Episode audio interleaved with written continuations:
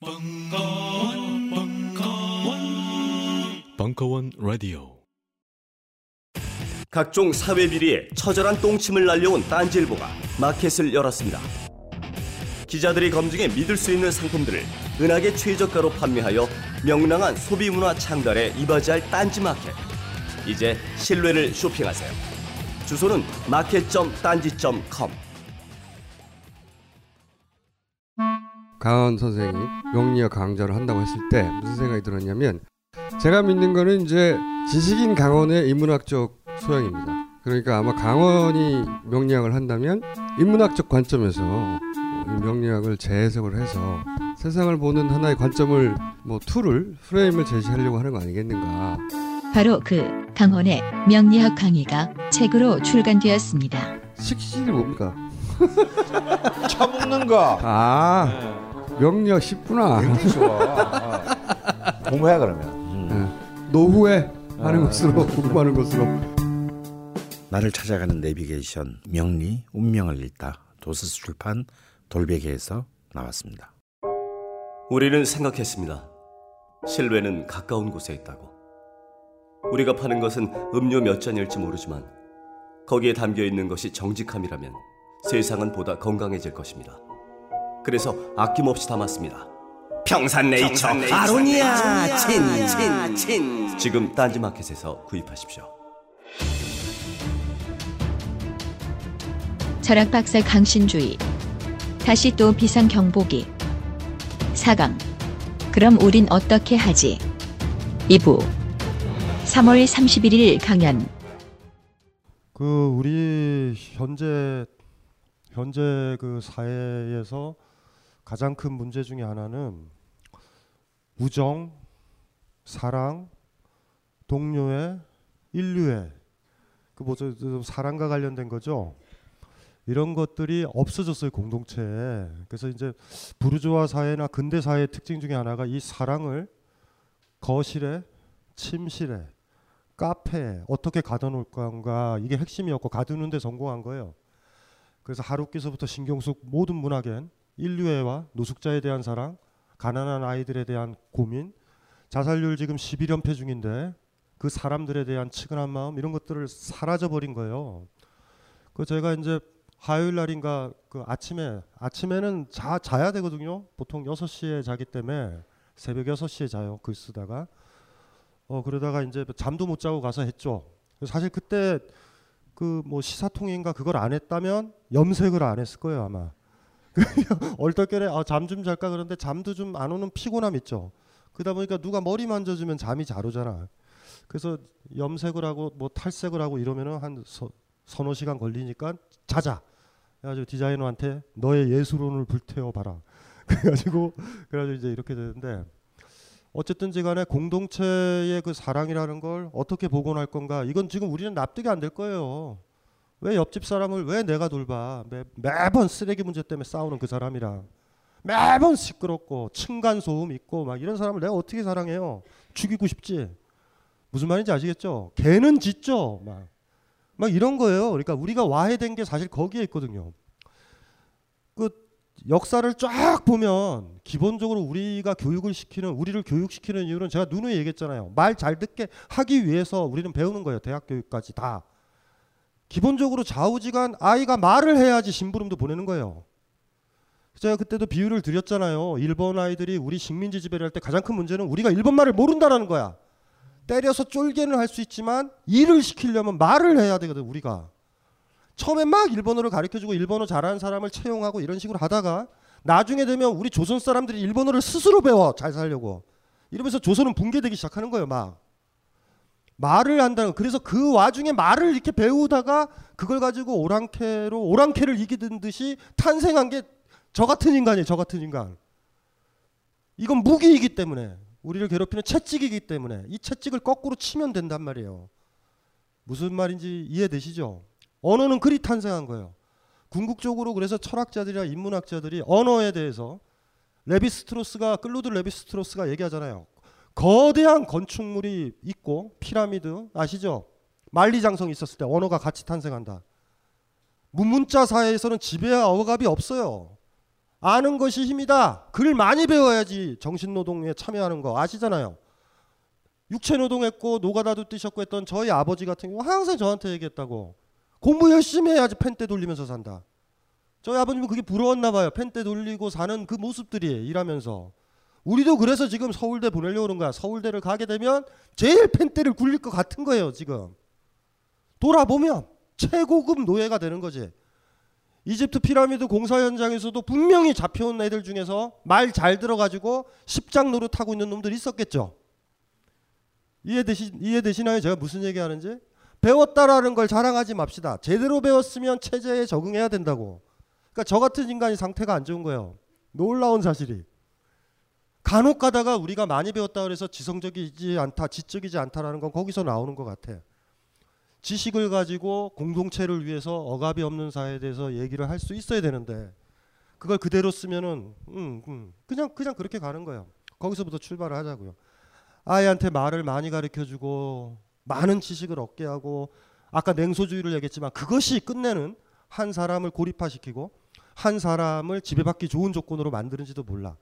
내가 영어 공부를 졸라게 많이 하는 이유는 외국 여자를 사귀어서가 아니라 어, 재벌이 나를 부리기 가장 좋은 조건으로 나를 만든 뿐이에요. 자랑들 하지도 마세요. 그거는 어떤 점에서는 그런 생각들을 해봐요. 많이 마이크를 잡고 책을 쓰고 글을 쓰지만 이 글들이 묘해요. 저는 그런 느낌을 많이 받아.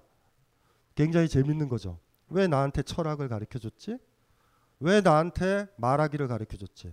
왜 나한테 언어로 사유하는 법을 가르쳐 줬지? 왜 나한테? 예, 저는 그걸 이용하는 거예요. 모든 좋은 사람들은 모든 좋은 저자나 사상가 어, 뭐 그런 사람들의 특징은 바로 언어라는 치명적인 지배의 무기를 해방의 무기로 쓸수 있을 것이냐라는 문제예요. 많이 배운 부모는 많이 한다라는 이유로 못 배운 아이를 괴롭힐 수도 있어요. 이해되시죠? 네가 뭘 알아? 안다라는 이유 하나로. 그래서 때때로 아는 것이 힘이다 라고 얘기했잖아요. 베이컨이. 아는 것이 권력이다 라는 통찰이 이루어야 되고 때때로는 아는 것에 저항해야 될 때도 있어요. 냉소주의를 공격을 해야 된다라는 얘기는 사실 그 바닥에 그, 그, 그것이 있는 거예요. 사실. 시골의 순박한 처자처럼. 우리는 너무나 알아서 기는 것이 연습이 되어 있는데 전혀 인간한테 굴종하지 못했던 아이가 도시에 들어왔을 때 직장에 취업했을 때 누가 그 아이의 엉덩이를 만질 거예요 감히 무슨 말인지 알죠? 염소가 엉덩이를 딱 만지면 염소를 고아 먹었던 그 여자를 누가 만져 감히? 어쩌면은 그 어쩌면 그런 그런 생각들이 들어요. 지금 요새 참 재밌는 게 사실 굉장히 많이 피곤한데 이 저 염색을 한 이유 중에서도 정서적 붕괴 이건 또 있어요. 그게 철학 대 철학 지금 개정판을 지금 쓰고 있는데 6년이 지났어요. 한 실질적으로 편집의 묘를 발휘해서 어, 900페이지대로 막았지만 뒤에도 사전을 제가 만들었고 철학 사전을 그거를 원래 편집체로 하면 1000페이지가 넘었는데 지금 약 40%가 더 늘었어요, 지금. 저 그게 지금 마무리 단계에 있어서 철학이란 철학사 작업을 마지막 마지막 하는 거죠. 지금 막 너무 힘들어요. 왜 옛날에 그 철학 대 철학 탈구했을 때 결막염이 왔는지 요새 와서 알았어요. 머릿속에 전체의 내용이 다 들어가 있으니까 이쪽이 가행되면서 이렇게 시신경을 누르고 있다는 느낌이 있죠. 막 가행되면서 잠도 잘 못 자고 지금 막 요새 그래요 상태가. 다시 또 개정을 하면서 그 상태가 아, 알더라고. 그 철학사적 작업을 마지막으로 하는데 그래 이거를 책으로만 남길까 이러다가 이그 저기 동영상의 시절 아니에요 동영상의 시절. 70주 강의를 벙커에서 1년 반을 할 거예요 매주. 동영상으로 남겨서 접으려고 철학사 작업을. 그래서 지금 7월 7석 날, 7월 7석 줄차나요. 7월 7일 날 매주 목요일서부터 1년 반 정도 걸리더라고요. 매주 안 빠지고 철학 대 철학에 있었던 거, 말 못했었던 거 동영상으로 다 남기고 빠져나와야 되겠다. 그래서 그거 할 거고 어그 1년 반 수강료를 다 내야 돼요. 어, 환불 없고 우리는 환불 같은 건 없어요.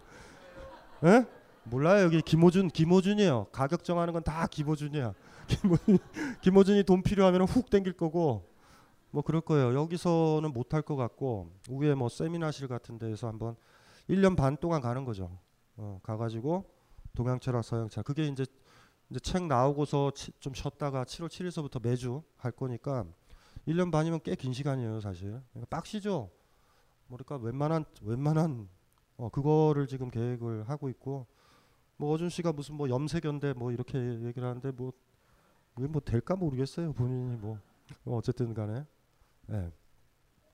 지금 무슨 얘기를 하려고 그러냐면 사랑에 대한 얘기를 했죠 그러니까 머릿속에 공식처럼 외워놓으시면 돼요 기껏해서 그 여자한테 그 남자한테 사랑을 찾고 있고 사랑을 주려고 하고 옆에 있는 아이를 안 돌보는 식으로 우리는 훈육이 됐다라는 걸 까먹으시면 안 돼요 절대로 옆집 아이가 귀여우면 내 아이가 입었던 옷 주면 되는데 그럼 그 집이 안 사잖아.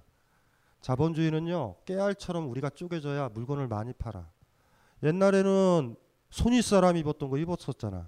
근데 자본주의는 개성을 강조해요. 당신은 개성이 있어요. 어, 뭐 이런 거지. 그리고 심지어 우리 정신도 분열해요. 어? 남자친구를 만들, 만날 때 당신의 자아와 직장에 다닐 때 당신의 자아와 친구를 만났을 때 당신의 자아가 다르니 예? 뭔지 알죠? 옷이 다 달라야 된다. 이렇게 이래서 하는 거예요, 그게. 무슨 말인지 알죠? 자본주의가 제일 쓰, 싫어하는 게 아껴 쓰고 나눠 쓰고 바꿔 쓰고 다시 쓰는. 에? 예? 아껴 쓰고 나눠 쓰고 바꿔 쓰고 자본주의는 붕괴하는 거예요. 개성, 개성. 그 개성이 좋은 건가? 이건 의심스러운 거죠. 개성이라는 것이 개인의 자유를 기초를 해가지고 유대와 연대 있죠. 전체라는 이름으로 개인을 억압하지 않는 거라 그러면 상관없는데 지금의 개성은 옆 사람과 무관한 거야. 내 물건을 산 거를 충분히 쓸 수 있음에도 불구하고 버려야 되고 누군가 음. 물건을 주는 건 내가 안 쓰는 거예요. 자존심 상하고 다 쪼개는 거예요. 체제는 그걸 원하는 거예요. 그래서 지금도 보면 문학도 보면 잃어버린 공동체의 가치를 강조해주는 문학들은 거의 여러분들이 안 읽어요, 그냥.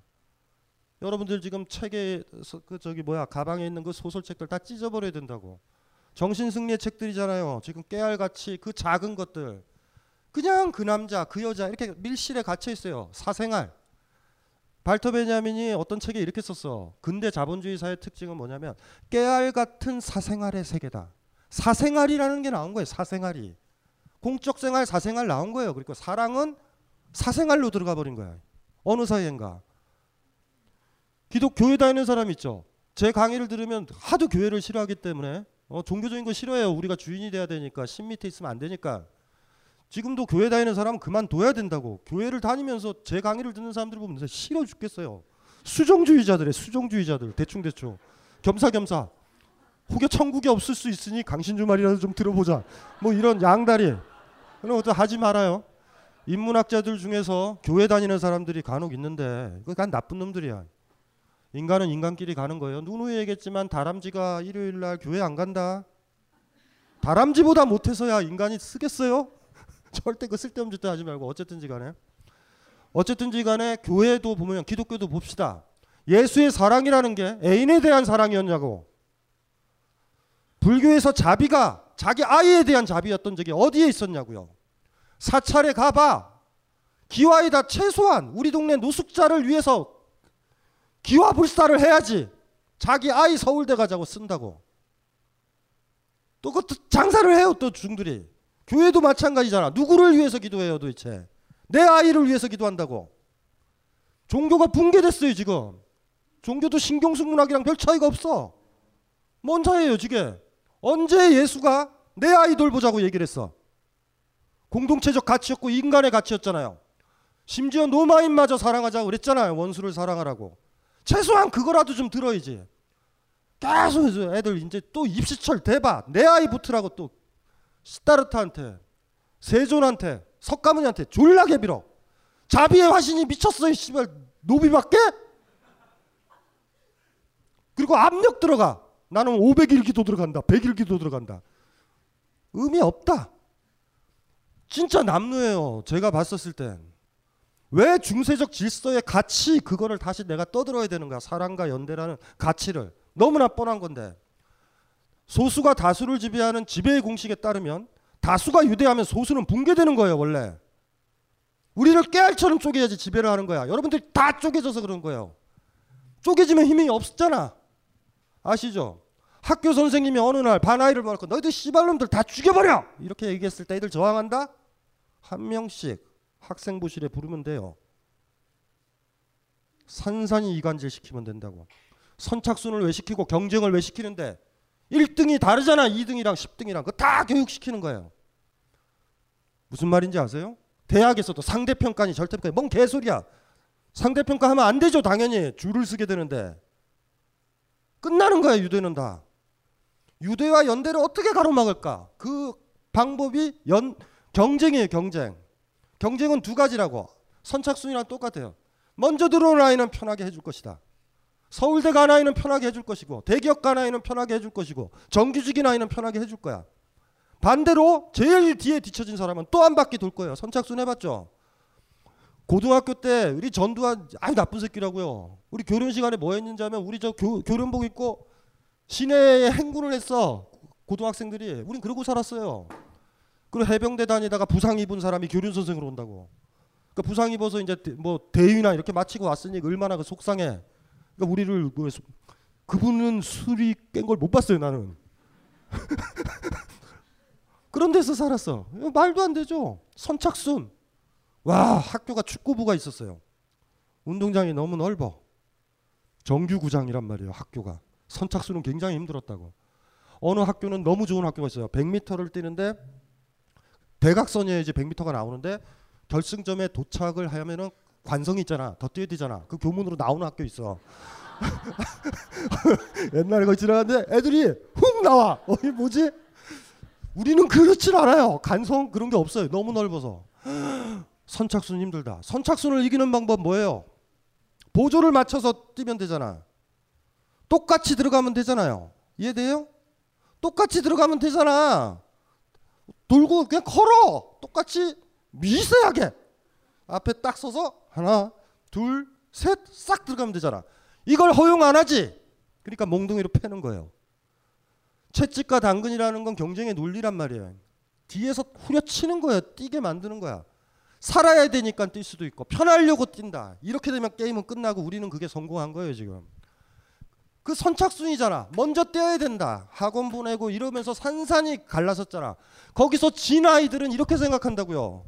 내가 열심히 안 떼서 줬다고. 그러니 자살하는 거야. 누가 그들을 자살하게 만들었냐면 1등으로 들어온 아이들이 자살하게 만든 거예요. 왜 그들을 안 끌고 들어왔어? 1등 했다고 된 거예요, 그게? 아무 의미도 없지? 이게 지금 문제란 말이에요. 아주 중세적인 문제예요, 중세적인 문제. 예, 내가 싫어하는 예수의 사랑을 지키면서 좀 살라고요. 사생활의 사랑을 몰지 말고 어쨌든지 간에 이런 거예요. 그래서 갑자기 생각이 난게 음, 그거를 좀 그걸 좀 얘기를 해야 되겠다라는 생각이 들어요. 요번에 철학 대 철학을 고치면서 제일 많이 신경 쓴 부분이 뭐냐면 불교 부분이에요. 불교 부분. 왜냐하면 그 김선우 시인의 발언, 김선우 시인을 좋아하니까 발언이란 소설을 썼었을 때 제가 해제를 달았어요. 민음사에서 나온 책. 그랬더니 어떤 중이나 어떤 교수가 어, 내가 의상을 싫어하니까 에? 어? 의상을 모르고 공격한다 이런 얘기를 제가 간접적으로 들었어요. 아니 소설 해제 책 좀 팔아먹으려고 쓴 글을 가지고 시비를 거는 놈도 또 처음 봤어요. 그래가지고 철학 대 철학을 다 고친 거야. 의상을 초토화시켰고 의상을 초토화시키다 보니까 법장도 초토화시키고 그냥 다 초토화를 시키면서 양이 A4를 100페이지를 쓰는 놀라운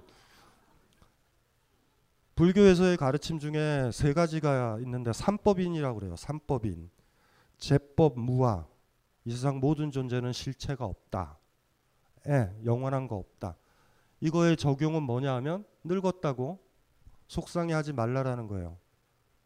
이, 내가 나라고 그랬을 때 그 나는 언어의 습관일 뿐이라. 무슨 말인지 알죠? 10살 때 여러분이 생각했던 나, 일기장에 썼던 그 나가 지금의 난가요? 아니죠. 우린 변한다고 계속 실체가 있다고 생각하면 우리는 괴로워져요. 나는 젊은 모습이 내 모습인데 거울을 보니 쭈글쭈글쭈글하면 속상하지. 그게 집착이라는 거예요.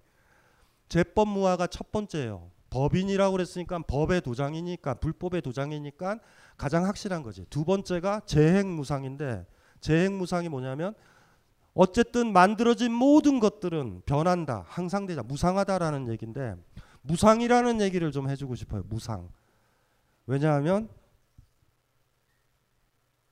사랑을 또 얘기해야 되니까 자비를, 유대를, 연대를, 무상.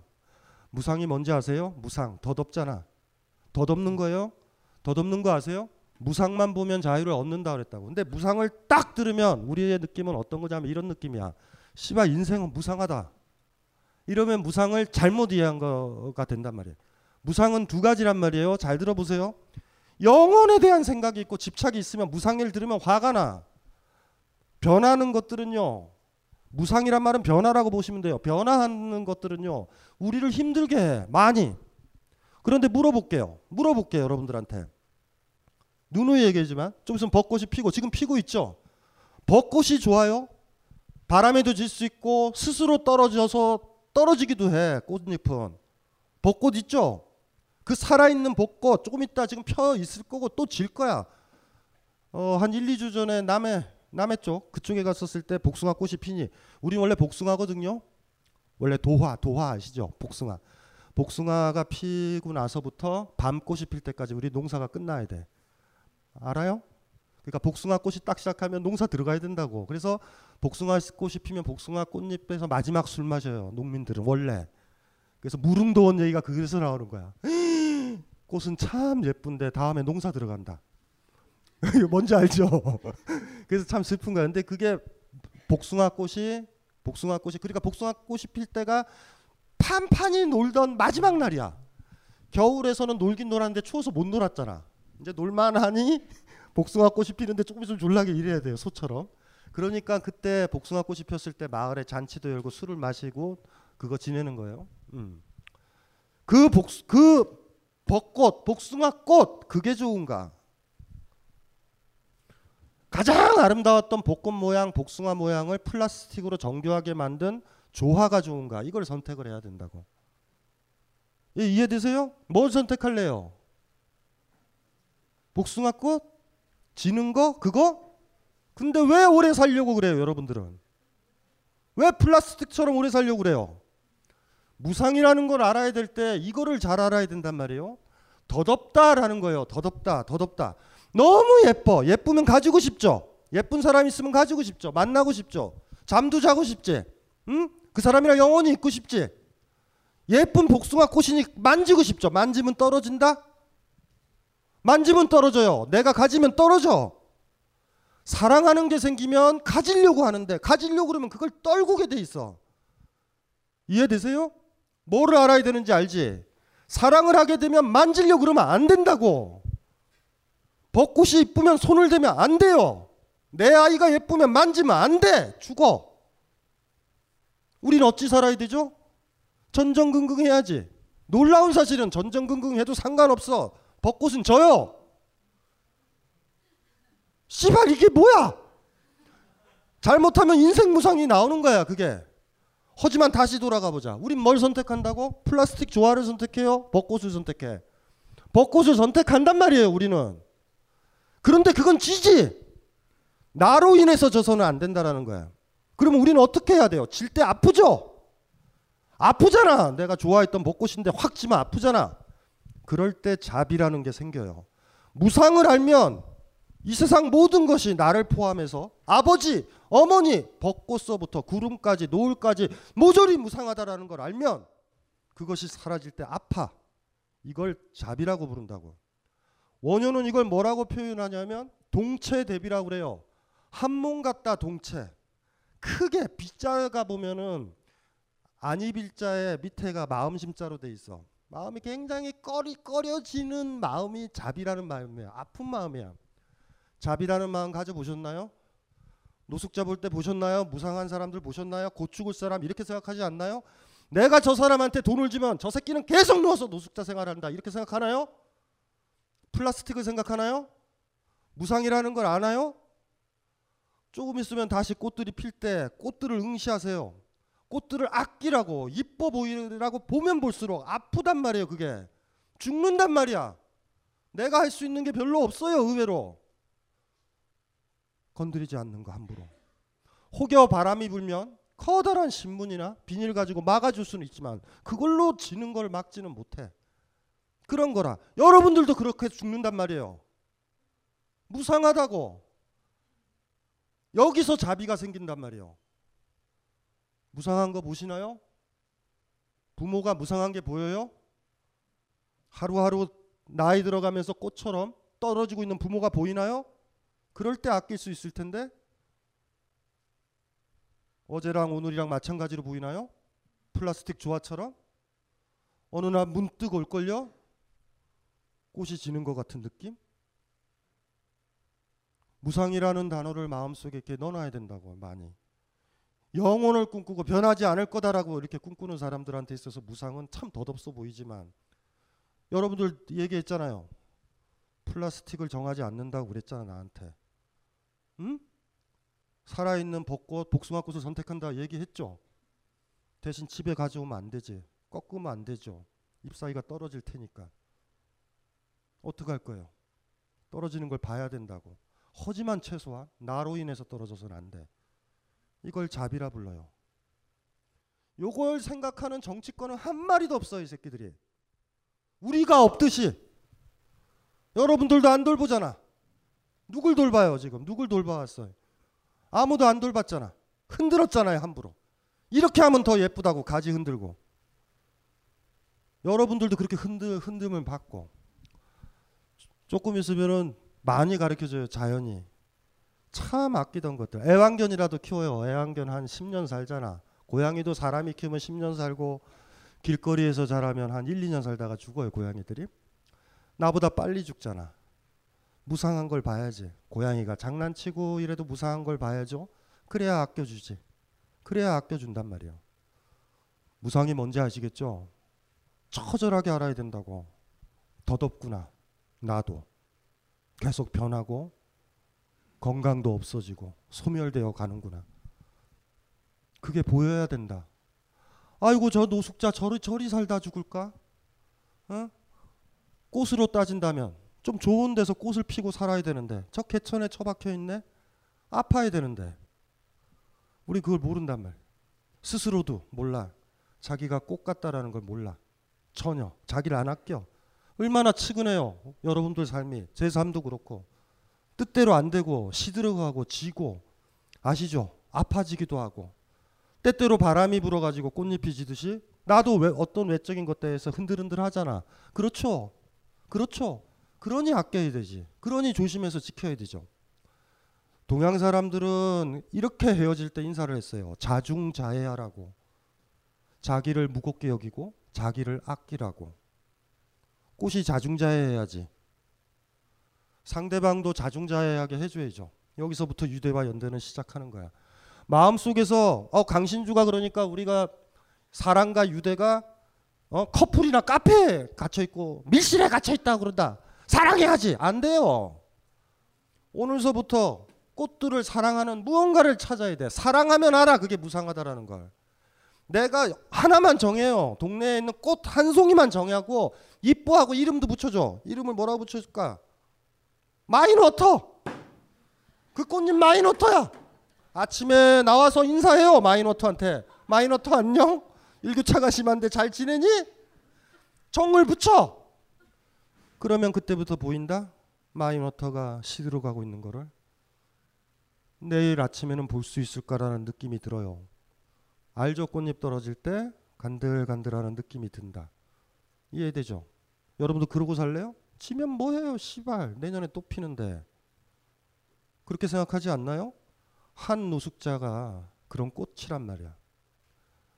무상하다라는 걸 배우고 무상하다라는 걸 자각을 해야 된다고요. 간혹 가다가 젊었던 모습, 이뻤던 모습 왜 사진 찍어 두려고 그러는 그 절절함들 가지고 가셔야 돼요. 이쁜 풍경 왜 찍으려고 그러는지 거기서부터 출발하는 거예요. 이 세상 모든 것들 중에서 더 덥잖아. 에? 예? 우리도 더 덥고 우리도 측은하다. 여러분들 죽어요 다. 뒤진다고 다. 무상해요? 안 죽을 것 같아요? 아니다. 여러분들이 죽는 걸 알아야 된다. 아주 아프게. 그래야 여러분을 아껴요. 영원히 살 것 같으니까 방치하지. 무상을 가슴 속에 딱 아로새기면 처음에는 허무해져. 씨발 다 지내 나도 죽고 이렇게 되다가 한참 지나면 그러니 아낀다. 내 손으로 나를 떨구진 않겠다. 나 때문에 그것이 떨어지도록 하진 않겠다. 떨어지는 거 아프지만 받아주겠다. 꽃잎을 모아서 주겠다. 이 생각을 가져야지. 여기서부터 출발해야 11년째 있죠. OECD 국가 중 자살률 1위잖아. 여러분들 뭐 한 거예요, 그래? 아무도 안 돌보는데. 문제다. 이게 힘들어요, 우리가. 그런 것도 좀 생각을 해봤으면 좋겠어요. 어? 한 천여 년 전에 원효가 저작거리에 왜 나갔었고, 어? 왜 왔다 갔다 하고 있었고, 왜 스님들이 동물들, 풀들을 그렇게 함부로 안 밟으려고 애썼는지, 그 하나하나들. 무상하다. 무상하니 아끼는 거예요. 여러분들 얘기했잖아요, 저한테. 플라스틱 꽃보단 복숭아 꽃이 좋다고. 플라스틱 꽃 좋아하면 돼요. 안 지거든. 그러던가. 더덥죠. 이해되죠? 그 묘한 역설을 가슴에 알면 알면 무언가를 사랑할 수 있을 거야. 아이가 영원히 살 것 같으니까 학원 졸라게 돌리는 거예요. 내일이라도 교통사고로 죽어가고 있다라고 보면 학원 보내겠어요? 영혼이 뭘 살아? 이걸 어떻게 품어나갈 것인가가 문제죠. 아마 기독교라면 낡은 지혜지만 비슷한 얘기를 했을 것 같아. 제가 봤었을 때. 다 아는 것 같아요. 사랑은 그런 거라고. 사랑은 행복을 같이 갖지는 게 아니라 사랑은 아픔을 품는 거야. 아니다 하는 거죠. 안일 비자의 마음심자니까. 지면 안 되는데 지면 안 되는데 진다. 지면 안 되는데 진다. 돌아가시면 안 되는데 부모가 돌아가신다?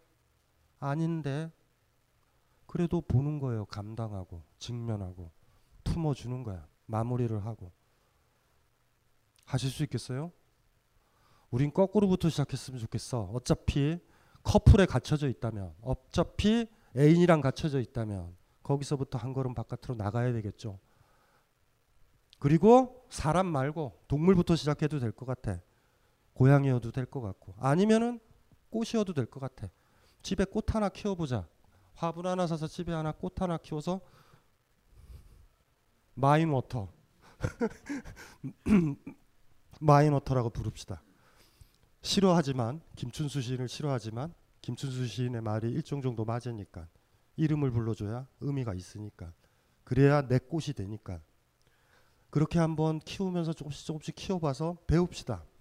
그렇게 해서 바깥쪽에 무상한 것들을 사랑하게 되면 여러분들을 그때 돼서야 아끼게 되고 영혼에 집착하고 뭘 가지려고 그래요? 뭐를 가지려고 그래? 뭘 가져서 뭐해? 초등학교 때 가지고 싶은 게 대학교 때 가지고 싶은 게 아니라는 거 알죠? 우린 그리 변하니까 지금 졸라게 갖고 싶은 그 학위, 돈 나중에 더 나이 들면 아무 의미도 없다라는 걸 알아요. 에? 꽃잎한테 필요했었던 건 바람 막는 거였지만 그쵸? 시간이 지나서 꽃잎이 다 떨궈진 나무한테는 다른 게 필요한 법이에요. 무상하다. 우리가 원하는 것마저도. 거기서부터 이렇게 처절하게 좀 생각을 해주면 조, 좋을 것 같아요. 실마리는 그거예요. 음. 나는 여러분들은 분명히 선택했어요. 플라스틱 조화가 아니라 살아있는 꽃이라고. 그 꽃이 지는 아픔을 품어주기로 결정을 한 거야, 그럼. 힘든 거예요, 그게. 거기서부터 다 출발하면 돼요. 아시겠죠? 나를 기쁘게 하는 게 사랑이 아니라 그 사람을 통해 그 꽃 때문에 내가 아픈 게 사랑이에요. 그러니까 우린 자꾸 즐거우려고 그러고 슬퍼지려고 그러면 헤어진다. 저 두 사람 그리 헤어질 거야. 남자가 씨발 취업도 못 하고 이러면은 아 씨발 이 새끼 만나면 너무 우울해 헤어져야지 이렇게 될 거라. 에? 그 그렇게 될 것 같지 느낌이. 안, 안 그럴 것 같아? 모르겠어요? 그게 힘들어요. 많이 힘들어. 무상이란 단어 예쁘죠? 예. 시타르타가 죽으면서 그렇게 얘기했어요. 시타르타가 마지막에 죽을 때 무슨 일이 벌어지냐면 시타르타의 죽음과 관련된 경전이 열반경인데 열반이 두 뜻이 있어요. 자유를 얻었다. 세계를 있는 그대로 봤다. 집착 안 한다. 이런 뜻이기도 하고 죽은 것도 열반이라 그래. 예? 죽은 것도. 근데 이제 마지막에 어떻게 되냐면 시타르타를 좋아했던 어떤 아이가 시타르타한테 고기를 주죠. 그 고기가 상했어 인도라. 나이 든 시타르타한테 먹으니까 어떻게 돼요? 막 폭통 나고 설선하고 이러잖아. 그 근처에서 죽으면 안 되잖아. 아이가 얼마나 지금 막 황당해요. 내가 좋아하는 시타르타 선생님인데 내 것 때문에 죽은 거야. 그래가지고 처음에 자기가 깨우쳤었던 보리순한데 그 강가 쪽으로 갔어. 그 마지막 얘기가 아직도 기억나요. 음. 아난한테 그렇게 얘기하죠. 너무 딱딱하다. 옷 좀 벗어서 네벌네벌 네 정도 옷을 벗어서 좀 받쳐다오. 그리고 죽으면서 그 얘기를 한다고. 네가 가서 꼭 전해라 그 아이한테 괴로움과 고통과 자책의염을 갖지 말라고. 너무 맛있게 잘 먹었다고. 이게 마지막 시타르타예요. 힘들다. 이러기가 힘들다. 많이 힘들다. 그 아이가 아픈 거예요. 그 아이가. 그게 자비예요 힘들어요. 많이 힘들어 이게. 저도 그렇지만 여러분들도 그런 것 같아. 거기서부터 출발합시다. 더 덥다. 집에 가서 부모 만났을 때 꽃으로 한번 봐요. 어, 남자친구 꽃으로 한번 보고. 자꾸 남자친구 저렇게 보면 아, 저 새끼 졸라게 건강하네. 이런데 좀 이따 훅훅훅 간다. 취업도 안 되고. 예. 그래요. 무상이란 말 뭔지 아시겠죠? 그것만 생각합시다. 어, 여러분들이 조화가 되지 말자. 조화라는 게 뭔지 알죠? 무상한 세계에 안 변하려고 발버둥 치는 거, 집착하는 거, 가지려고 하는 게다 힘든 거예요, 그게. 그러지 말자. 꽃이에요? 버틸 때까지 이쁘게 피다가 어느 때 떨궈야 된다고. 무슨 말인지 알죠? 자중자애는 뭔지 알죠? 바람에 노출시키지 말라고 자기를 아끼면 그건 아니다. 그쵸? 예, 하지만 죽어요 다. 저를 포함해서 다 죽는다고. 사랑은 그 정도 깊이에서부터 출발을 해야 될 것 같아요. 좋을 때 좋은 거다. 어, 이거는 아닌 것 같아요. 아픈 것 같아요. 아픈 거. 예, 아, 아, 빗자라는 글자가 좋잖아. 그래서 아유 그쵸. 그걸 견디는 거. 예. 이 생각을 가지고 있으면 총선에서 실패를 하더라도 세상이 이뻐 보여요. 뭔가 해탈된 것 같고 그네 언니도 측은해 보이고 저 한치 앞도 모르는 것이 온 국민이 자애로워지는 거지. 이게 이게 한 3, 4개월은 필요해. 무상한데 권력이 저리 무상한데 저것도 모르고 날뛰고들 있구나. 잠깐 필요해요. 잠깐. 아, 셨죠 이거 도움이 돼요. 어. 정신승리 한 일종인데 그래도 괜찮아요. 그 좋은 점이 있으니까 그 찾아가자요. 그냥 알아서. 자, 이제 중요 인물들의 리스트를 넘겨주실까? 물론 강준만, 유시민, 유홍준, 이회수, 이철 그리고 주지무. 메이 이게 무슨 리스트야? 아무 공통점도 없잖아. 단지일보 부편일장에 인터뷰한 이 책을 읽어보면 공통점을 알 수 있지. 헬 조선에서 흑수저로 태어나 비범한 삶을 살아온 인물들이란 걸. 도서 출판 생각비엔 범인은 이 안에 없다? 전국 온오프라인 서점과 딴지 마켓에서 절찬 판매 중이지. 안녕하세요. 용산에서 가장 믿음 가는 조립 PC 전문 업체 컴스테이션의 이경식입니다. 당장이라도 사용하고 있는 컴퓨터를 들어다 던지고 싶을 때 그럴 때를 대비해 저희 컴스테이션이 용산 선인상가 21동 1층 130호에서 기다리고 있습니다. IT 강국에 걸맞게 믿을 만한 조립 PC 컴스테이션이 신뢰를 바탕으로 그 기회를 제공해 드리겠습니다. 궁금하신 점은 문의 주십시오. 011-892-5568번입니다. 우주 최강의 만족스러운 서비스를 제공해 드리는 저희 컴스테이션이 늘 기다리고 있겠습니다. 딴지스에게 F1 같은 존재, 컴스테이션은 조용한 형제들과 함께합니다. 요즘 나는 책 추천을 하지 않는다. 그래도 이 책은 추천하지 않을 수 없다. 나는 딴지일보 읽은 척 매뉴얼의 애독자였으니까. 이웃 시민 고조는 직접 반려들어 읽는 게 가장 좋다. 그게 여의치 않으면 너브리의 읽은 척 매뉴얼을 읽어라. 읽은 척 매뉴얼은 고전들의 뒤틀린 소개이자 색다른 비평일 뿐만 아니라 그 자체로 고전과 맞먹는 유사 고전이다. 고종석 그는 딴지일보 역사를 통틀어 가장 딴지적 글쟁이다. 김어준 고전이 얼마나 재밌는가를 은하계에서 가장 재밌게 설명하는 책. 딴지 편집장 너브리의 고전문학 읽은 척 매뉴얼. 아직 고전을 모르는 분들께 그리고 이미 고전을 알고 있는 분들께도 강력 추천합니다. 지금 바로 전국 서점에서 만나보세요. 딴지 마켓에서 구입하는 분께는 저자 사인본을 배송해 드립니다. 광장 있죠. 광장에 이명준 기억나죠? 포로 수용소에 갇혀가지고 남쪽으로 갈래 북쪽으로 갈래 아무도 안 갔던 사람 양쪽 다 안 좋으니까 상태가 우리가 통일이 되려면 에? 예? 통일이 되려면요 그 가느다란 선이 넓어지면 통일이 돼 에? 예? 우익이냐 좌익이냐 남과 북이냐 갈라지면 안 돼요 그러니까 이명준이라는 사람 이명종 최윤훈 작가의 광장 그 사이에 찡기는 사람 선택할 수 있는 거예요 김수용으로 따지면 남한에서도 김일성 만세라는 시를 부를 수 있고 북쪽에 가서 예? 그네 언니 만세라고 부를 수 있는 그게 가능하면 돼.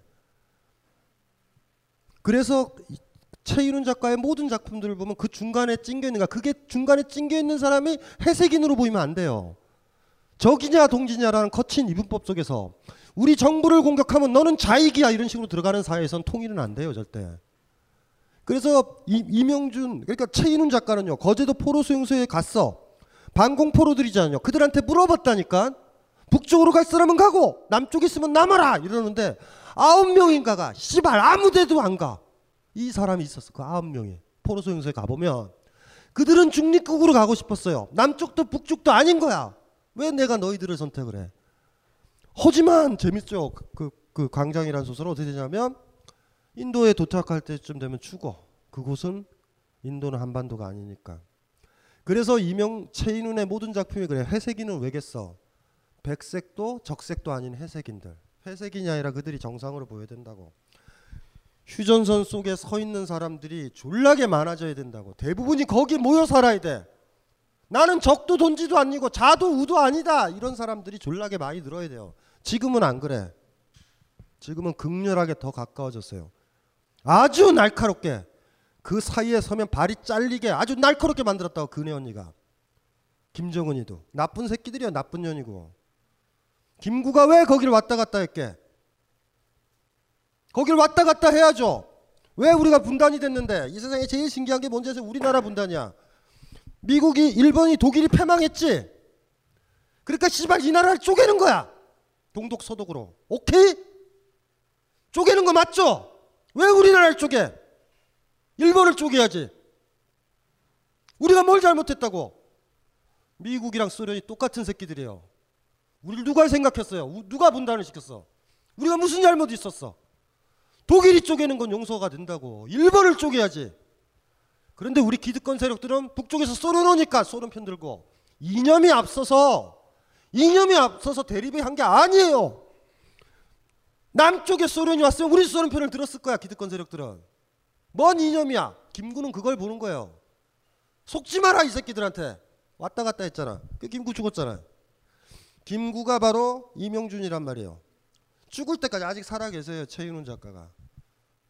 그게 우리 문학이라고. 휴전선에 서 있어야 돼. 아직도 남루하다 씨발 이대규 올리기 공격 21세기인데 마지막 남은 분단 국가 20세기 초 19세기 말에 생겼던 그게 아직도 남아 있다고. 세계사가 우리 때문에 못 가고 있어요 지금. 근데 아직도 좌익이지 우익이니 일베니 자빨이니 이런 개소리들을 하고 있다고. 병신들이죠. 개새끼들이에요 다. 그걸 떠들고 다니고 미친놈들이죠. 계속 임용진을 죽이가 있, 죽이고 있어. 그 사이에 있는 사람들을 안 빠지게 만들어야 되는 의무가 있는 사람들이 답답하죠. 그거 보면은 개새끼들이에요 다. 뭐 지금 저 총선도 얼마 안 남았지만 개새끼들이에요. 다 정치하는 새끼들이요. 씨발놈들이죠 진짜. 여기까지만 욕을 할 거야 오늘까지만. 얘기할 가치도 없어요. 칼라 많이 썼잖아 지금까지. 또 반복할까? 가볍게? 힘들어요. 비상경보기로 됐어 내 얘기는. 계속 책에서 보였잖아. 난 너희들 하나도 존경하지 않는다 이 개새끼들아. 유신 잔당 같은 새끼들. 자기 키드건만 생각하는 새끼들. 한 번도 중간에 찡겨서 죽어가는 사람들 생각도 못하고 갈등을 유발시키고 갈라쓰게 하고 나쁜 새끼들이죠. 오늘도 이명준은 물에 빠져 죽어요. 여러분들은 이명준이 무섭기 때문에 남쪽에 속할 거고 북쪽에 속할 거예요. 병신들처럼. 그 중간에 강구하게 서 있어야 돼. 회색인을 왜 썼는데요? 최인훈이. 왜 김수용이 김일성 만세를 썼을까? 한국에서 그 정도 외쳐줘야 자유가 있는 거고 그쪽도 자유가 있어야 되는 거죠. 우린 그러고 사는 거예요. 까먹지 말아야 된다고. 항상 까먹지 말아야 돼요. 아파 죽겠어요. 최윤훈 작가가 마지막 썼던 글이 할아버지가 때 썼던 글이 바다의 편지야. 바다의 편지. 단편. 그거 읽고 울었어요. 나는 사실. 그거를 KBS에서 패널로 나갈 때 2, 3년 전이다. 그걸 정했어. 근데 그 할아버지가 좀 상태가 안 좋아요. 나이가 많으니까 그걸 낭송을 하셨어. 내용이 뭐냐면 이명준이가 인도양에 빠져 죽었잖아. 남쪽도 북쪽도 복사고 자꾸 선택하래. 남쪽과 북쪽을 가운데 딱 서야 되는데 그래야 통일이 되는데 남도 북도 아닌 사람들이 휴전선에 다 모여들었을 때 통일이 되는 거예요. 근데 그렇게 되면 기득권을 못 유지하잖아. 여기를 날카롭게 하는 거야. 보수 세력이 수록 그게 날카로워지는 거 아니에요? 공식 있잖아. 보수 세력은 북한과의 대립, 진보 세력은 왔다 갔다 하고 공식 아니에요, 그게. 왜냐하면 누구랑 통합하면 안 되지. 갈등을 유발해야지. 전쟁처럼 권력을 강화하는 게 어디 있는데. 뭐 그런 거잖아. 그래서 이명준이는 인도양에 빠져 죽었다고. 죽었어요. 죽었어. 근데 씨발 구해야 되잖아, 민족이. 바다의 편지는 이렇게 쓰는 거예요. 물속에 있는 해골이 마지막 얘기하는 거야. 어머니, 이제 몸이 썩어서 살도 없어지고 제 왼쪽 눈으로는 물고기를 가요. 어머니, 기억이 멀어요. 까물까물해요. 조금 있으면 어머니도 기억 못할 것 같아. 이런 글이에요. 그거 뭐 왜 안 울어? 안 봤죠? 매일 신경수책이나 보고 있지. 쓸데없는 것들을. 그 속에 서 있어야 되는데. 매번 그 갈등 때문에 다 죽어나갈 거예요. 그 칼날에서. 비상경복 있을 때 그렇게 쓴 거예요. 칼럼 쓸 때도.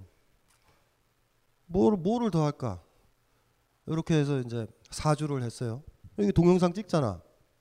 음, 동영상 찍은 거예요. 여러분 말고 많은 사람들이 봤으면 좋겠다고 해서 이 얘기를 또 할까? 아이고 정치하는 사람도 아니고 씨발 귀찮아 이런 얘기 했던 얘기 또 하면 잔소리라고. 잔소리는 안 해요. 그렇게 주제넘지 않아. 남들이 싫어하는 얘기 많이 안 해. 이 정도면 된 거야. 인문학에 대한 관심이요? 개소리 하지 마세요. 우리 같은 사회에서 인문학에 대한 관심 잘해야 된다고. 저는 사실 이 책 쓰면서 얘기해요. 한국의 인문학자 몇 명 있다고 생각해. 우리의 가장 큰 문제를 누가 누가 누가 정면으로 부딪혀? 지랄들을 하고 있어요. 롤랑바르트 같은 소리 하고 있네. 청개구는 아까 읽는다 그랬잖아. 화나. 그걸 또 라디칼하게 읽는 것도 아니고 우리의 문제를 해결해야죠. 우리의 삶, 시어머니의 문제, 아버지의 문제 다 해결해야 돼. 더 큰 문제들도 더 많아. 그걸 해결해야죠. 거기 싸워야지. 직면해야지. 비상공국인 사실 그렇게 쓰여진 거예요. 마지막 예정이에요. 마지막 예정. 안 해요 이제. 이거 비슷한 거 또쓸 것 같아? 제책 보시면 알죠. 반복 안에 다음 책은 수학 철학에 대한 글을 쓸 거예요. 반복 안 해요. 그리고 미친놈 아니에요. 내가 장사친가? 우리의 그 문제라고. 이명준 구해내요, 빨리. 나 혼자 어떻게 구해 그거를? 잔이 운이 이러고들 있는데. 여기 계신 분들은 괜찮은 사람이에요. 여기 있는 사람들은 다 이명준의 후회라고 봐요. 여기 왔다라는 것 자체가. 위험하지, 딴 곳에 가면. 딴 곳에 가면 강신지를 좋아한다, 김호지를 좋아한다 말을 못하고 어? 홍길동 저처럼 살 사람들이야. 여러분들도 다 이명준이라 이 사람들이 없어야 돼. 이 사람들이 건강한 사람인데 모든 이념보다 인간의 삶이 우선이라는 걸 알아야 인문주의자예요. 종교를 위해 희생해서 죽는 것도 종교주의듯이 이 이념에 의해서 죽는 것도 이념이라고. 중국 철학에서 양주라는 사람이 있어요. 천하가 어떻게 평화로울까를 물어봤을 때 양주는 이렇게 얘기해요. 전 세계 모든 사람들이 천하를 위해서 털 하나를 뽑으면 천하가 평화로워진다고 해도 털을 안 뽑아야지 된다. 자기 몸만 아끼자 그냥. 뭔 말인지 아세요? 나 하나 희생하면 좋다? 햇소리 하지 말아요. 군대도 안 가면 돼. 왜 가 군대를요? 누구 죽이려고? 털 하나 안 뽑아야 돼요 사람들이. 나는 우주처럼 중요하다. 동학에서 얘기했잖아. 인내천이라고. 나는 하늘이다. 내 터를 왜 뽑아요?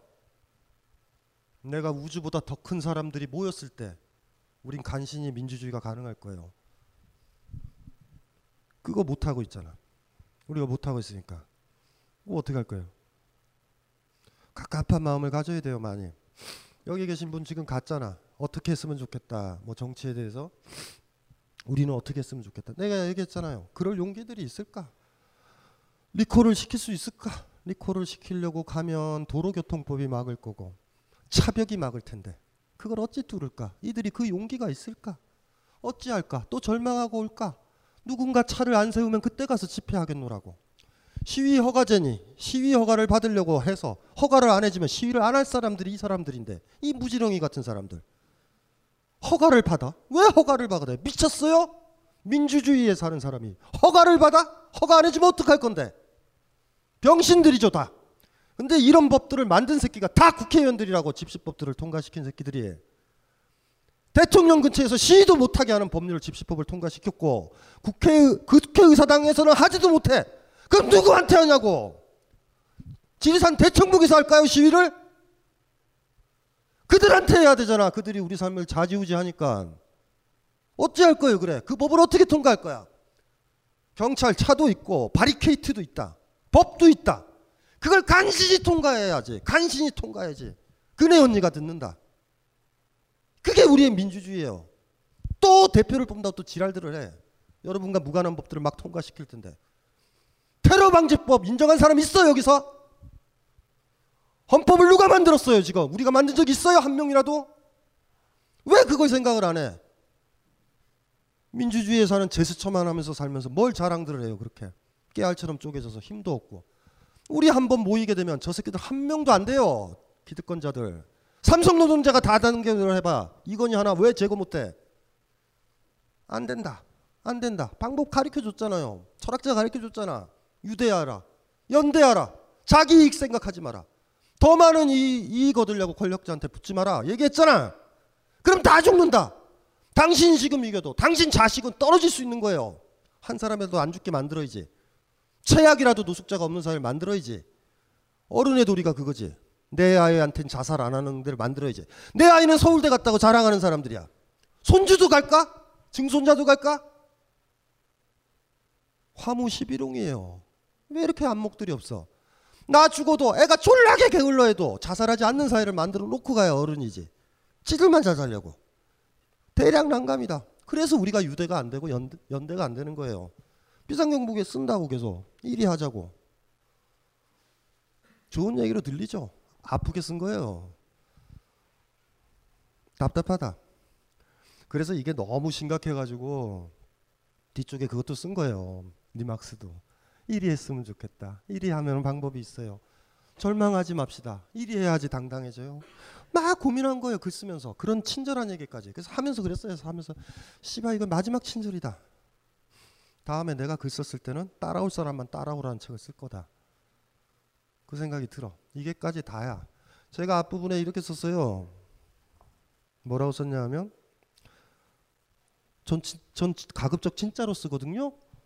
이렇게 썼어요. 머릿말을 육성으로 읽어드리고 질문 그만 받을게요. 흥분했어. 이거 다 부셨어. 씨발 이거 어떡하지? 김호준 뭐라 그랬던데? 단재 신채호는 말한다. 수양자들이 깊은 산 후미진 곳이나 시골의 농장으로 가서 청정하게 심신을 수양해도 하루아침에 다시 어지러운 세상으로 나오면 청정한 마음이 흩어져 어지러운 세상의 빛에 물이 든다면 수양했다는 이득이 어디에 있는가? 그러므로 제대로 된 수양은 산 속에서 하는 것이 아니고 도시에서 하는 것이며 청정함으로 하는 것이 아니라 진취하는 것으로 하는 것이다. 멋진 말이다. 추상적이고 보편적인 진리를 이야기하는 철학자가 속세에 대해 그것도 속세의 가장 추악한 면을 들추는 글을 쓰는 이유도 바로 여기에 있다. 인간의 자유와 사랑을 노래하는 인문주의자이자 만사의 참과 거짓을 구분하는 철학자가 있을 곳은 우리 이웃들이 분투하며 살고 있는 바로 이곳이다. 먼 옛날 원효는 서라벌거리로 왜 나간 것일까? 니체의 짜라투스트라는 왜 사람들이 살고 있는 도시로 들어간 것일까? 서라벌에서 원효는 무엇을 노래했을까? 도시에서 짜라투스트라는 어떤 설교를 했을까? 그리고 만주에서 신채우는 어떤 칼럼을 썼을까? 확실하게 말할 수 있는 건 있다. 모든 사람이 부처가 되지 않으면 자신도 부처가 될 수 없다는 자각. 사람들이 초인이 되지 않으면 자신도 초인이 될 수 없다는 자각, 세상이 청정하지 않으면 자신도 청정할 수 없다는 자각은 있었을 것이다. 아니, 모든 사람이 부처가 되지 않으면 절대 혼자서 부처가 되지 않겠다는 의지, 사람들이 모두 초인이 되지 않으면 절대 혼자서 초인이 되지 않겠다는 의지, 그리고 세상이 청정하지 않다면 절대 혼자서 청정한 삶을 살지 않겠다는 의지였을지도 모른다. 지금 이 책을 원연 이체 신체의 것에 견주려는 것은 절대 아니다. 그만큼 주제 넘은 사람은 아니다. 그냥 원효의 의지, 니체의 의지, 그리고 신체의 의지를 닮으려고 했던 철학자, 혹은 입문 저자가 있다고 해두자. 정말 그런 의지로 이 책, 상당히 읽기가 방대한 지금 이 책이 완성되었다. 글을 쓰다가 힘들어질 때면 잠시 키보드를 멀리하고 깊은 밤에 산책을 나가곤 했다. 그때마다 원효, 니체 그리고 신체호가 보았던 밤하늘을 나도 보았고 거기서 다시 힘을 얻었다. 혹여 읽는 사람들 중 이 책을 조롱하는 사람도 있을 것이다. 당연히 모든 책은 그런 운명에 던져질 수밖에 없고 그걸 감당하려고 세상에 나온다. 그렇지만 한 가지 이 책을 내보내는 나의 의지만은 조롱되지 않았으면 한다. 아니 바란다. 아니 소망한다. 아니다. 나의 의지마저 조롱되어도 좋다. 하염없이 짓밟혀도 좋다.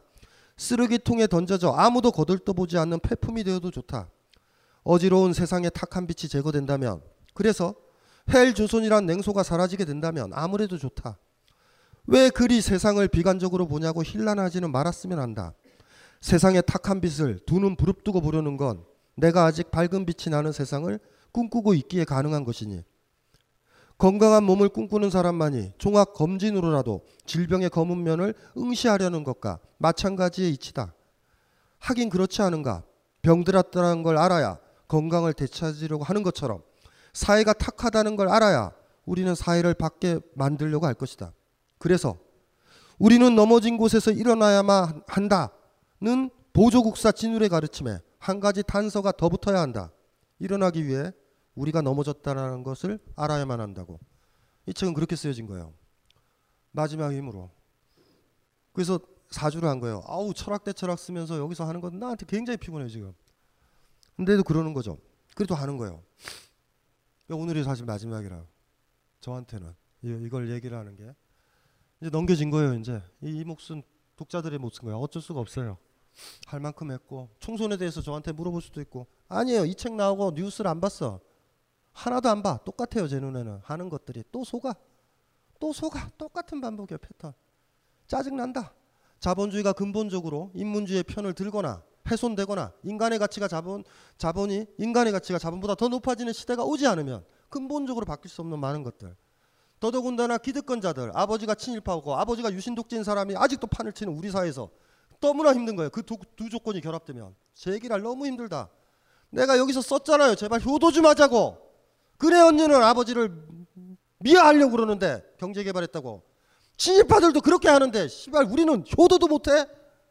일제시대 때 그렇게 하는데 그 칼라이 하나 쓴 거예요. 제발 우리도 효도 좀 하자. 지금 트렌드가 효도 같다. 웃으라고 쓴 게 아니에요. 냉소예요. 제가 보내는. 자기 아버지 졸라게 고생하고 사할린 가서 고생했는데 지랄들을 한다. 국정교과서가 필요한 등본 개소리들이에요. 의미 없다. 이거를 보고서 많은 사람들은 그래 삐딱선을 타면 왜 이렇게 저렇게 보냐고 저 사람 좀 이상하다. 아니에요. 제 말이 맞아. 맞는 것만 써요. 철학자는 그런 사람이야. 쓸 때 그냥 막 내깔리는 것 같아요. 칼람을 썼었던 걸 다시 글로 다듬은 거야. 어떻게 썼겠어요 하나하나. 그러니까 저항 좀 안 했으면 좋겠어. 그냥 일단 폐, 그러니까 받아들였으면 좋겠어. 그냥 받아들이고 살아보다가 딱 보면 알아요. 내가 왜 이 고민을 했는지. 우스갯소리 같았지만 우스갯소리가 아니라는 것들을 느끼고 어떤 때는 장난삼아 얘기하는데 그게 너무나 아픈 얘기다라는 걸 배웠으면 좋겠어. 내가 우스갯소리라고 한 부분은 너무나 아픈 얘기라 우스개로 쓴거야 내가 너무나 진지하게 쓴 거는 여러분이 감당할 것 같아서 진지하게 쓰는 거야. 너무 아픈 얘기는 쉽겠어요 저는. 너무 가벼운 얘기들 봄날 산보 가듯이 그게 저자니까. 혹여 너무 부담스러운 얘기하면 멀리할까봐 나의 질병을 찍은 엑스레이를 멀리하듯이 우리 어미처럼 질병이 발견됐다가 될까봐 종합 검진을 안 받는 사람처럼 너무 그러면은 우리 사회를 응시 안 할까봐 그게 무서운 거야. 그리했으면 좋겠어요. 음, 잘 살았으면 좋겠어. 좀긴 안목을 가졌으면 좋겠어요. 인문주의자로 살았으면 좋겠어. 이 세상에 어떤 권력도 인간 개개인보다 위대하지 않아. 이 세상에 어떤 권력도 어떤 종교도 인간보다 위대하지 않아. 인간이 있어서 종교가 있어요. 종교를 없애는 방법은 인간이 다 죽으면 돼. 다 죽이면. 다람쥐들이 교회 갈 리 없어. 누누 얘기했잖아. 인간이에요, 인간. 인문주의자 인간에서 출발해서 인간으로 간다고. 인간이 사고 칠수 있어. 우리가 고칠 거야. 독재자가 고쳐주지 않아. 우린 배울 거예요. 우린 학습하는 존재니까. 에이, 그러지니까 이렇게 하지 말지. 이런 얘기 필요 없어. 내가 해볼 거야. 어머니가 낙순이 먹지 마라. 우린 먹을 거예요. 먹고 배울 거야. 낙스 먹으면 졸라게 아프구나. 그리 배울 거예요. 우린 인간이니까. 부모가 사랑한 건 나한테 의미가 없으니까. 내가 또 사랑을 시작해야 되니까. 여러분이 아무리 사랑을 해도 그건 자식한테 의미가 없으니까. 새로운 인간이 태어나면 새로 다 겪어야 되니까. 그걸 봐줘야 되니까. 그게 인문주의자니까. 봐줘야 돼요. 그걸 못하게 하거나 억압하거나 에이 우리를 위해 선다고 하지 말라고 그런 거야. 개소리예요. 뭔 소리야. 내가 결정할 거야. 그 중국집 맛없다라는 건. 우리가 결정할 거예요. 우리 입맛은 유사해서 제가 맛있다는 건데 여러분들 맛있다고 그럴 거야. 그렇게 출발했으면 좋겠어요. 안 가본 사람은 얘기해요. 강신주만 혼자 맛있다 고 그런다. 아니에요, 아니에요. 철학자예요, 철학자. 바보가 아니에요. 얼마나 많이 책을 받겠어. 책도 쓰고. 다상담에서 얼마나 많은 사람들, 이웃들을 만나는데 제가. 제가 맛있다 그러면 되게 맛있어. 제가 그러니까 뭘 공격하면 되게 맛있어. 삐딱선은 타고 싶으실 거예요. 하지만 이러자. 저 인간 괜찮은 인간이면 제가 얘기했던 대로 살아보자. 조금만, 조금만. 안 살아도 돼요. 사실 여러분들한테 뭐라고 그럴 필요 없다. 여러분들 고마운 사람들이야. 지금 이 시간에 음, 강신지로 외롭지 않게 해주는 사람들이야. 물론 알아요. 여러분들의 음흉한 동기는 음, 지금 가봤자 씨발 애매하다. 어, 버스 다닐 때까지 해야 됐는데 뭐 이런 이럴 수도 있어. 어제도 오늘은 아주 짧지만 어, 4주의 기간을 마무리한 거예요. 전 정치를 하는 것도 아니고 저는 글쟁이에요. 비상경보기 썼어요? 예? 하나하나 현 정권의 문제, 자본주의 문제 썼다고. 빨갱이 책 같은 거를 쓴 거야 한마디로. 지금 현 정부가 보면 김일성 만세라는 시 다시 인용했다고 색깔론에 이기는 방법. 이거를 썼었을 때 아무것도 없어요. 거리낌도 저는. 자, 저자가 글이 썼다. 여러분들은 어찌할 건데? 아까 어떤 분 있잖아요. 녹색당인데 녹색당 입을 뭐 숨기고 있는 사람. 아이 대략 난가이 정직합시다. 제가 오늘 계속 강조드렸던 건 그거야. 매사에 정직합시다. 친구 따라서 시위 현장 가지 맙시다. 아주 아프고 답답하고 갑갑하고 억울하면 갑시다. 가면 풀리니까. 친구 따라 의무적으로 나는 진보적이다 이러지 맙시다. 정직서부터 잡읍시다. 때때로 가짜로 가니까 안 울렸는데 친구 따라 가니까 벙커에 식구니까 우르르 가니까 힘드니까 나중엔 안 가게 돼요. 거기서 거짓이 생기는 것 같아. 우린 다시 리셋을 해야 될 것 같아요. 우리가 원하는 사회는 정직한 사회잖아. 솔직한 사회잖아. 아버지를 아버지라고 하는 사회잖아. 그쵸? 거기서부터 출발합시다. 김수용이 이렇게 했단 말이에요. 응? 그쵸? 혁명은 혁, 혁명서부터 민주적이어야 된다고. 방법을 얘기했잖아요. 어떻게를 얘기했잖아. 그래서 얘기 드리는 거예요. 어떻게? 어떻게라니? 어떻게가 나오면 되나? 방법이 생긴다? 이 여자를 이렇게 만난다? 아니다, 아니다. 그 여자를 사랑하느냐, 민주주의를 원하느냐 해서 방법은 나와. 방법을 가진 사랑은 사랑이 아니다라고 이성복 시인이 얘기를 했잖아. 이렇게 해야지 사랑이다라는 거. 아버지가 짜장면을 좋아하면 제사상에 짜장면을 올리는 게 사랑이지. 홍동백스를 부수는 거예요. 홍동백스를 올려야 이 방법이고 아버지에 대한 제사다라고 얘기하는 사람은 보수적인 사람이야. 나는 제사를 모실 수 있는 아들이라는 걸 강조하는 사람이라고. 사랑은 방법을 만들어내는 거지. 이 방법을 해야 사랑이라고 그러면 안 된다고. 명절 때마다 나 찾아오면 우리 아이가 나를 좋아하는 건가? 그게 알잖아요. 명절이라서 온 거야. 결혼 기념일이니까 남편이 식사한다. 사랑해요 예비군 훈련 간 거지. 방법을 가진 사랑은 사랑이 아니라고. 4주 동안에 했었던 얘기는 그런 얘기야. 우리는 사랑하는가? 공동체를. 민주주의를 원하는가? 어떻게요? 이렇게 하고 이렇게 조직을 구성하고 조직론을 만들면 될 것 같아? 그건 다른 사람 문제요 우리가 중요한 건 우리의 마음이라 그걸 어떻게 다담을까? 방법은요 여러분들이 만들면 강신주는 여러분들 사람들 중에 한 명인 것처럼 그 방법을 따를 거야 여러분이 합의를 보면. 하지만 만약에 정신이 왜곡됐다면 저는 또 비판할 거예요. 왜냐하면 여전히 민주주의는 중요하니까. 김수영이요. 예, 이렇게 얘기해요. 육법 전수화 혁명, 4.19 혁명이 일어난 다음에 모습 때문에 기성 육법 전서를 기준으로 하고 혁명을 바라보는 자는 바보다. 혁명이란 방법부터가 혁명적이어야 할 터인데 이게 도대체 무슨 개수작이냐. 불쌍한 백성들아, 불쌍한 것들은 그대, 그대들 뿐이다. 천국이 온다고 바라고 있는 그대들 뿐이다. 최소한도로 자유당이 감행한 정도의 불법을 혁명 정부가 구육법 전서를 떠나서 합법적으로 불법을 해도 될까 말까한 혁명을 불쌍한 것은 이래저래 그대들 뿐이다. 그놈들이 배불리 먹고 있을 때도 고생하는 거는 그대들이고 이렇게 돼요. 제가 얘기했죠. 목적이 정당하고 그 목적이 공동체를 위한 거라면 수단과 방법은 우리가 정한다고 일제시대의 단지 신초가 얘기를 했잖아요. 독립을 가져오고 그게 억압받는 사람의 정당하면 위조 지폐도 만드는 거야. 왜 그들이 만든 수단과 절차를 따져요, 여러분들이? 그 따지면 끝나는 건데. 방법부터가 혁명적이어야 되는 거예요. 시위 집시법 때문에 시위 허가제 나니까 시위 신고 나하고 있고 지랄들을 해요 병신들 그것 자체가 이미 포기한 건데 여러분들 이승만이에요? 이승만이 옛날에 그랬잖아 일본이 통치하지 말고 미국이 통치하면 좋겠다고 심지어 무슨 운동을 하는데 자치권을 달라고 일본한테. 뭔 개수작이야, 개새끼가. 그 이승만을 찬양하는 사람들이 최근 생긴다고. 이승만을 찬양하면 4.19를 부정해야 되는데. 아무도 몰라, 그냥 국불에단재신청가 그거 보고 임시정부에 가입을 안 한단 말이에요. 뭐 이런 개수들이가 다 있어. 왜 일본한테 자치권을 얻어?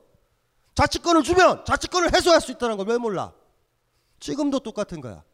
집시법이 마련됐다고 정부에서 마련됐는데 그걸 따른다? 그리고 공동체의 규칙, 민주주의의 원칙을 포기해요. 허가 안 했다고 젠장할 끝난 거지.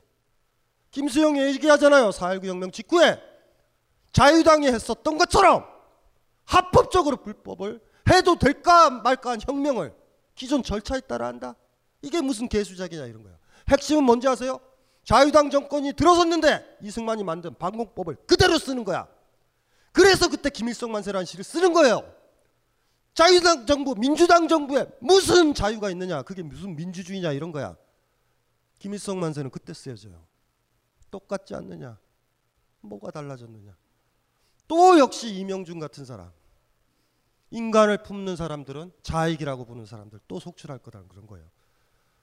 다시 물어볼게요. 합법적이죠? 젠틀하시죠? 국가가 전한 절차를 지키시죠? 지키세요. 안 되니까. 그 절차는 안 되도록 만든 절차니까.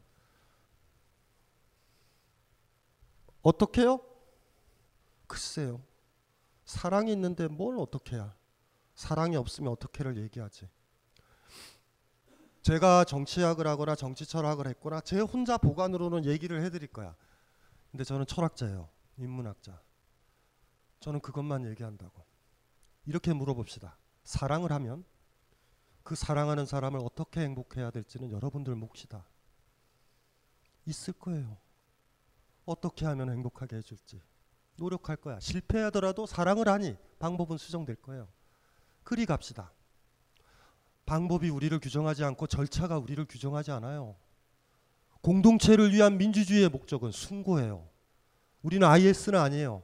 누군가를 죽이잖아. 우리가 누굴 죽이나요? 민주주의를 지향하는 사람이 누구를 죽일까? 인간의 자유와 사랑을 긍정하는 우리가 어떤 수단을 못 취할까?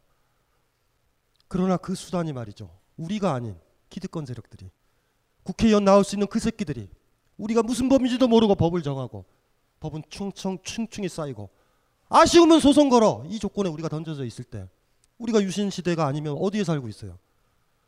제가 첫날에 읽어드렸던 게 그거예요. 그래서 다시 뜨겁게 유신헌법 비판을 쓴 거예요. 그래서 그걸 읽어드린 거예요. 그게 핵심이야. 그래서 물어보고 싶은 거죠. 유신헌법에 살고 있다면 투표하는 걸로만 민주적인 권리를 행사했다고 자위할 거예요. 유신헌법에서 벗어났다면 대한민국의 모든 권력은 어느 때나 선거 때를 떠나서 매 순간 우리로부터 나와야 돼. 헌법은 그리 얘기해요. 그래서 유신헌법이 없어진 거예요. 대한민국의 모든 권력은 그 대표자 투표로부터만 나온다라는 게 유신헌법 전문이 지금 바뀌었어요. 대한민국의 모든 권력은 국민으로부터 나온다. 국민들은 어디가 있는 거예요? 집시법? 도로교통법이요? 모르겠다. 우리가 얼마만큼 후손들한테 좋은 사회를 넘겨줄 의지가 있는지 지금 이만큼이면 살만한 것인지 모르겠어요. 나는 여러분들이 더 불안해. 준표형 이런 사람은 괜찮아. 나쁜 놈이니까. 여러분들이 불안해. 그 이유를 배반성.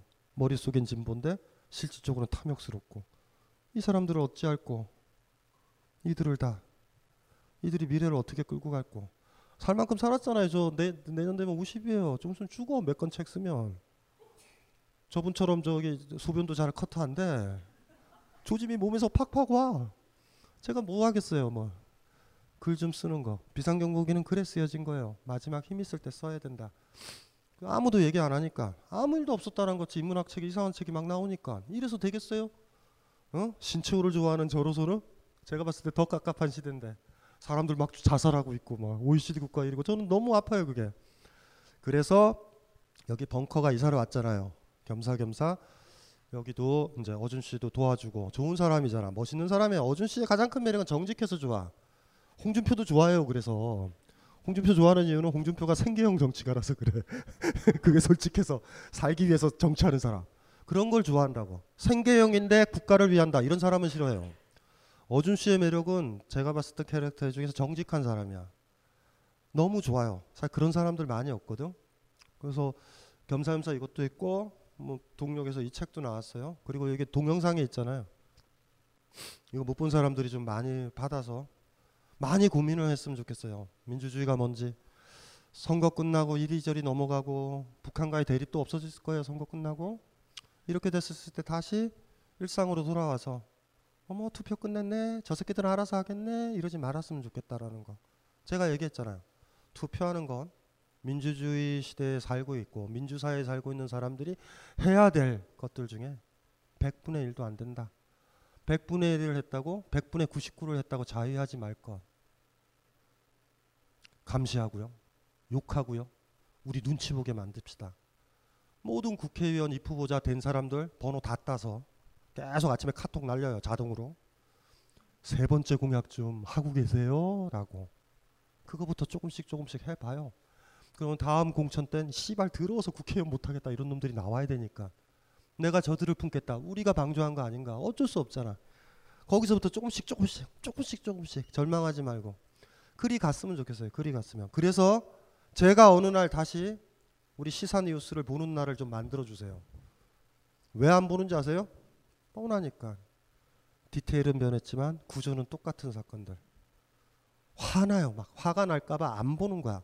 그래서 많이 보는 거는 EPL 프로축구 그나마 스포츠는 정당하니까 심판도 있는 것 같고 오심도 있지만 그 부분 편해 조금 최소한 그 정도만 유지됐으면 좋겠다 그쵸 그래요 공정하다는게 그런 것 같아 책 사인 받으실 분 예, 몇명 없구나 그 일단은 담배를 하나 피고 나서 사인을 하고 책몇시에요 3시 40분이면 할 만큼 했어요? 4시서부터 대중교통 수단이 다녀. 직장 가실 사람 가시고 집에 갈 사람 가시고 담배를 피고 와서 여기서 사인을 할 테니까 조금만 좀 기다리세요. 고생하셨어요. 네.